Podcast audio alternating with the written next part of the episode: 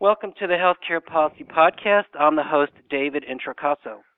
During this podcast, we'll discuss business or corporate or business owned life insurance, commonly termed dead peasants insurance.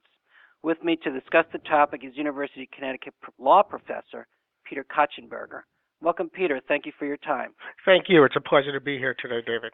As always, uh, let me begin with some background. Corporate owned life insurance policies, sometimes termed key man, more frequently termed, again, dead peasants insurance, have existed for many decades. They became more known to policymakers in 2004 when the General Accounting Office, now the Government um, Accountability Office, published a report on the topic, and widely known in 2009 when the subject was addressed in Michael Moore's documentary, Capitalism A Love Story. As noted in the website introduction, these policies were purchased on millions of employees over the years, and because of their tax or tax shelter advantages, monies grew tax free and the benefit payouts went untaxed. These plans constituted a corporate financing and profit making tool. With me to discuss the evolution of this corporate financing method is again University of Connecticut law professor Peter Kochenburger. Peter's bio is always the case posted on the website, and as always, the interviewee's comments, Peter's comments, are his own. So, with that, Peter, let me begin by asking you the fairly straightforward question. These policies are based on quote unquote an insurable interest. Uh, at least initially, that was the reason. Uh, but what does insurable interest actually mean? Right, and that that's a good place to start. Um, and insurable interest is it's an old concept, and it's in insurance and insurance regulation. And really, what it's about, it's trying to distinguish leg- legitimate insurance from gambling. Uh, and life insurance is the you know the best example. We can go back a couple hundred years in which uh, people before this was regulated, particularly in the United Kingdom, people were taking out uh, life insurance policies on strangers, politicians, the royal family, and so forth. Uh, basically, you know, betting against each other as to when they would die. Uh, this created, you know, not, not surprisingly, some concern about the, you know, the royal family and others, because if you have, uh, if someone has a life insurance policy on you, then they have at least an economic incentive to uh, that you die earlier rather than, uh, you know, so they can a, collect the benefits, and B, not have to continue to pay the premiums. So the concept of insurable interest uh, is designed to, you know, to provide a balance to the economic incentives that someone who is going to be a beneficiary of a life insurance policy would have to see an early death. Or another you know and we see this even up to today. Every now and then you read in the paper uh, someone's murdered or you know a spouse is murdered for their life insurance policy proceeds um, now, a spouse has an insurable interest on their other spouse almost always, but again, the idea is is to um, only allow insurance when the the person who would benefit, the beneficiary or the company, would have an interest in that person actually staying alive and a financial loss if that person should die. Great, great, thank you. So my next question then, procedurally, is what do we know about how income from these policies is used. The rhetoric is the income is used to pay for employee and retiree benefits, but as the 04 GAO report noted, corporations are not obligated to use the income for any particular purpose. So, do we know how the money's used? Well, okay, so that's a, you know two things on that, I guess. One, you and I, at least I know, we we probably don't know. Um, now, and then the second thing is is that there were substantial changes uh, in the law, uh, federal law in this in 2006, um, which requires not only, which really cuts down on some of the dead peasant aspects of this insurance, which you mentioned, but also has reporting requirements in that insurance, uh, not insurance companies, employers who purchase COLI, uh, corporate-owned life insurance, have to report a, a, variety of data to the IRS. So we may not, probably don't have access to that, but there is an accounting you know, uh, that is provided to the government. And one thing I should note too, you sort of have a, a strange mixture. You have much of this is driven, as you noted, by tax law, and that's all federal law. Um, the states really don't have much to do with it. But this is also an insurance policy. United States insurance is regulated by the states, and the concept of insurable interest, which still has to be met, is really a state law issue. Now, the federal government could make it a federal issue, but it hasn't. And, you know, as of today, it remains an issue uh, that Texas, Connecticut, and New York and Alabama might treat a little differently. Okay, so per the question, though, it, it is the case that corporations do have to report the earnings and the use of these earnings uh, to the IRS? Well, yes. I mean, what, uh, and I'm not a tax lawyer, um, but correct. I mean, what they have to do is uh, is they have to provide um, a, a, variety of information to the IRS, and, you know, and part of it includes you know, making sure that certain protections that were put in in 2000 with the 2006 law are being met. Okay. Well, we'll get to the 06, but let me ask uh, this question before we go to um, uh, that law. Uh, subsequent to the Michael Moore film, uh, there was a fair amount of news reporting on this issue. For example, Good Morning America ran a five minute segment that, in some, really expressed outrage over this practice. However, even before the documentary was released, family members of employee decedents sued the deceased's employer over this. So, on what grounds were these family members suing, and what were the results of it? Right.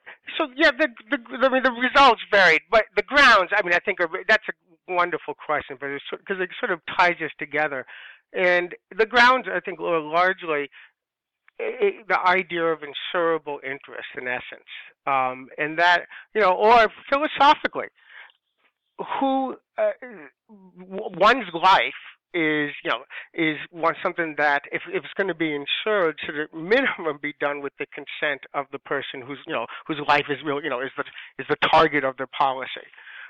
So corporations uh, were not you know were doing a couple things and still are to some extent depending on you know where uh, but corporations were taking out insurance policies. They were paying the premiums uh, and also receiving uh, the life insurance proceeds when the employee died and there was not necessarily any notice to the employee that you know, this was going on. Uh, I mean, I worked for a large company in the 1990s. I have no idea if they had a, a corporate owned, you know, if I was uh, one of the janitor policy individuals or not. So it's you know it's sort of a it's a in essence sort of a moral outrage in that you my employer, who I hopefully have some trust in, are taking out a bet or a wager or insurance on you know on my life and that creates, at least in theory, certain incentives that I, as an employee, don't like. Plus, I own my life. I should be able to be the one to decide who can take out a policy on it or not. I mean, that's and that's more of a philosophical issue, but it's also a legal issue. You know, there's a there's a flip side to that argument. If you want me to make it, sure, please.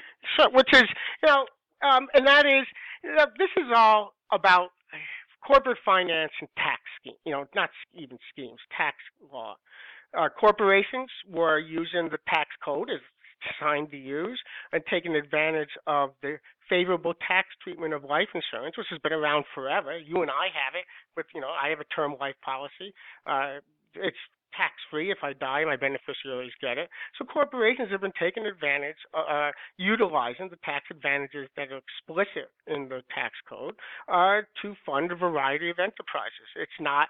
It's not about really insurance. It's not about incentives. It's simply a corporate finance mechanism, which the industry says, with some, you know, I think some justification. And hey, we're using this money to fund employee benefit plans like health insurance or disability insurance or, you know, on from there, health insurance being the most important. And since, at least until the Affordable Care Act, in the United States, as we know, uh, businesses employers do not have to did not have to provide health insurance. So much of federal law was shaped to provide not requirements but incentives to do it. You know, we want you, the employer, to provide health benefits and all these other benefits to your employees. We're not going to require it, but we're going to provide incentives. This, you know, so this was potentially one incentive to make it affordable and encourage insurance uh, employers to do it. Now we have the Affordable Care Act, as you and your listeners know far better than most, which we still have the financing issues, but now it's required to provide these benefits.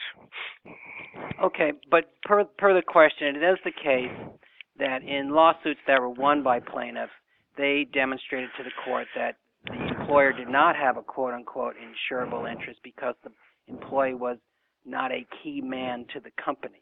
Right. Right. Okay. So let's go to um, the consent issue, and then I'll, I will get to the question about the reforms in 06. So, to what extent do employers buy these plans without the consent of the employee? The 06 provision that we'll get to did discuss uh, consent, but you said that since health insurance, or rather this case, life insurance is at regulated the state level, state laws vary. In fact, last I looked, it was a little more than half the states actually require uh, written consent of the employee. So, what what is the consent status? So, consent status now, as I understand it, and again, this is a more a tax issue, is that the IRS, um, in you know, well, to the 2006 reforms, the IRS really limited both, in, in many ways, the scope of who could be insured, as well as then say, and within this pool of people that you can, you employer can take out insurance on, uh, you have to provide written notice um, and, and get their written consent.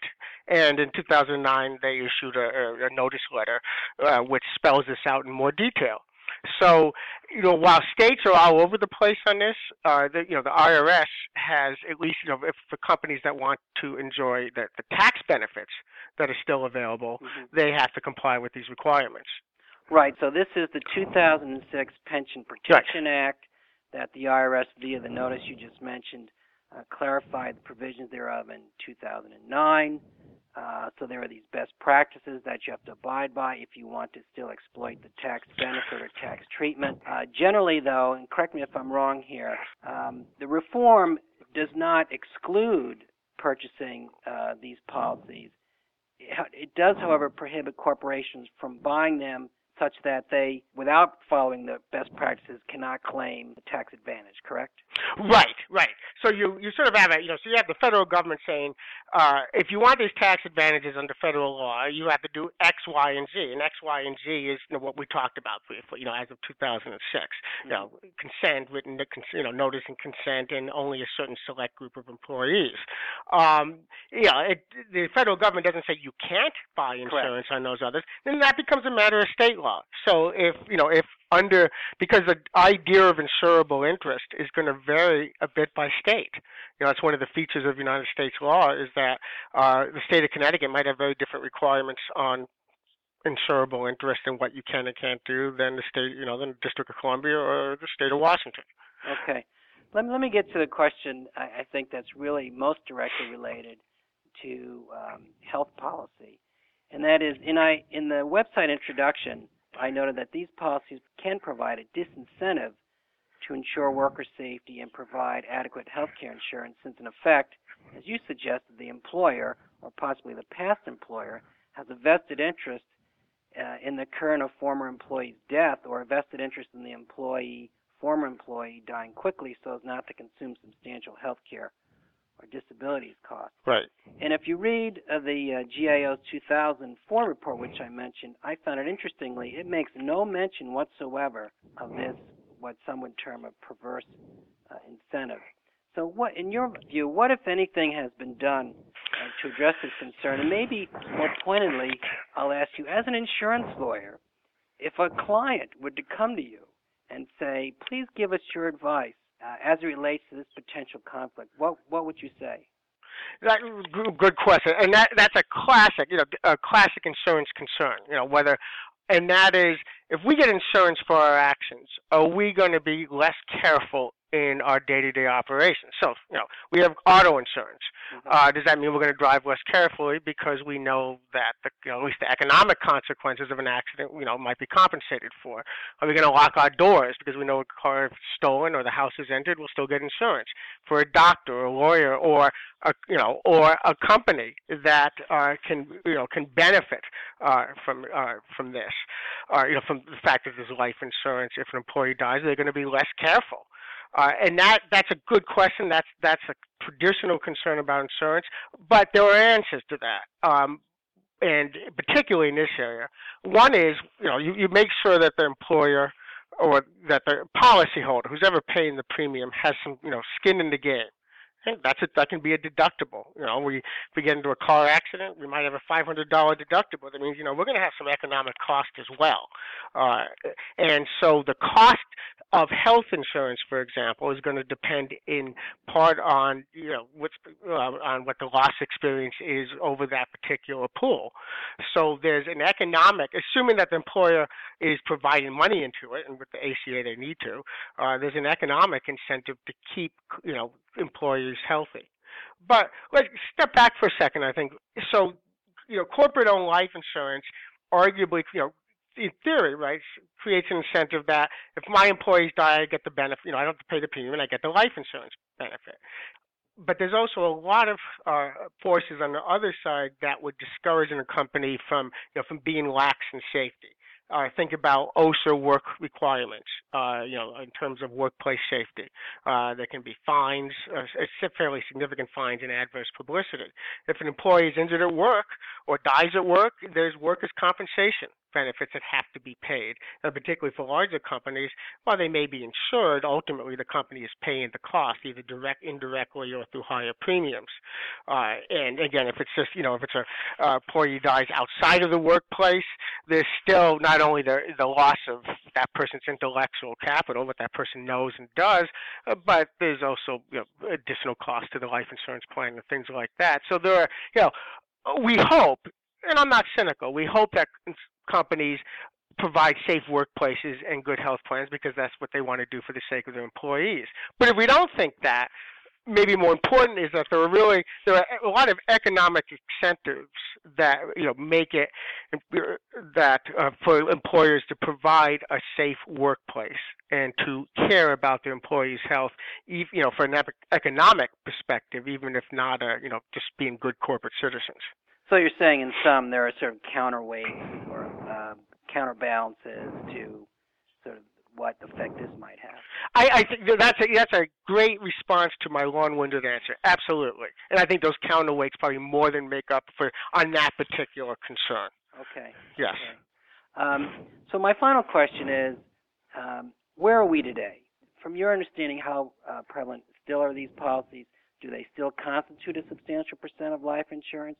Or a meaningful percent of annual uh, corporate uh, revenue. And lastly, there was some discussion uh, several years ago um, that banks would actually uh, further this approach by insuring, say, credit card holders, and there was even some discussion within Fannie Mae uh, to consider insurance insuring the lives of mortgage holders.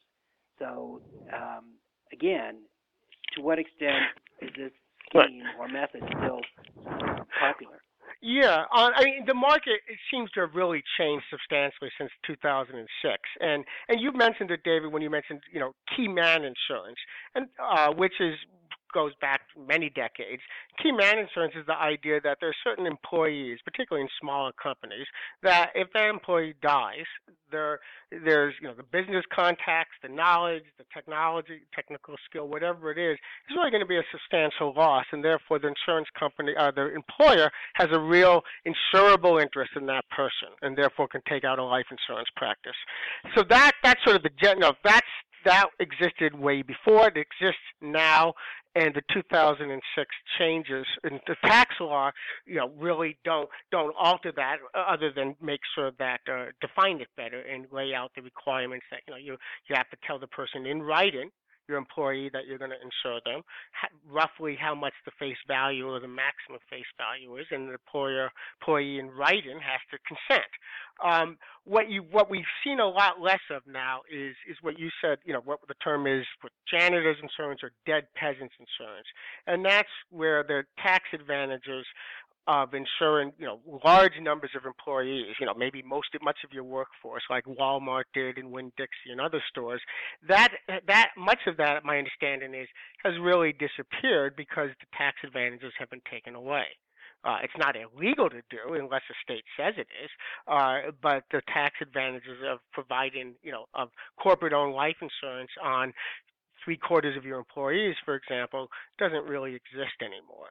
So what the what the 2006 changes do is sort of, to some extent, bring COLI back to its original function, which is insuring key people uh, we should use people, I guess, even though key man still used, key people, which has some definition, you know, both by income uh, and percentage within the company. The IRS just doesn't use the term important; it, it, it spells it out a bit. Mm-hmm. So we have what we have now in 2006 is not the elimination, but the substantial reduction, major reduction of janitors insurance, and it's still, you know, what I understand, it is a fairly, you know, important market, at least important to life insurance companies, certainly important important market in you know executive you know using this as a form of executive compensation and, and protection for the company.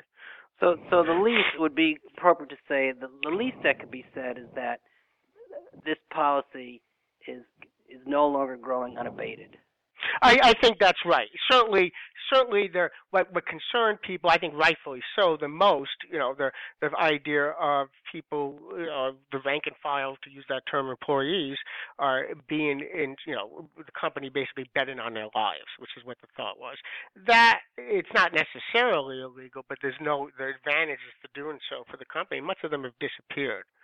Um, so what we really see is much more the focus on the you know highly you know corporate-owned insurance on highly compensated people. Now, having said that, the, I guess every the last couple of years at least, the President Obama's administration has uh, you know proposed to eliminate these taxes, uh, these tax benefits, even on that segment, and uh, life insurance associations have come out strongly in opposition. Not surprisingly, they make a lot of money on this.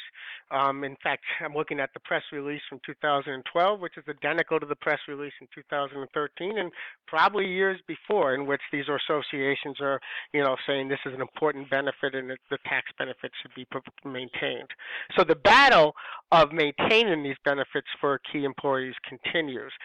The issue of dead peasants, it could be resurrected, or dead peasant insurance, which is a pejor- obviously a pejorative term, but it's not really what's going on now. Okay.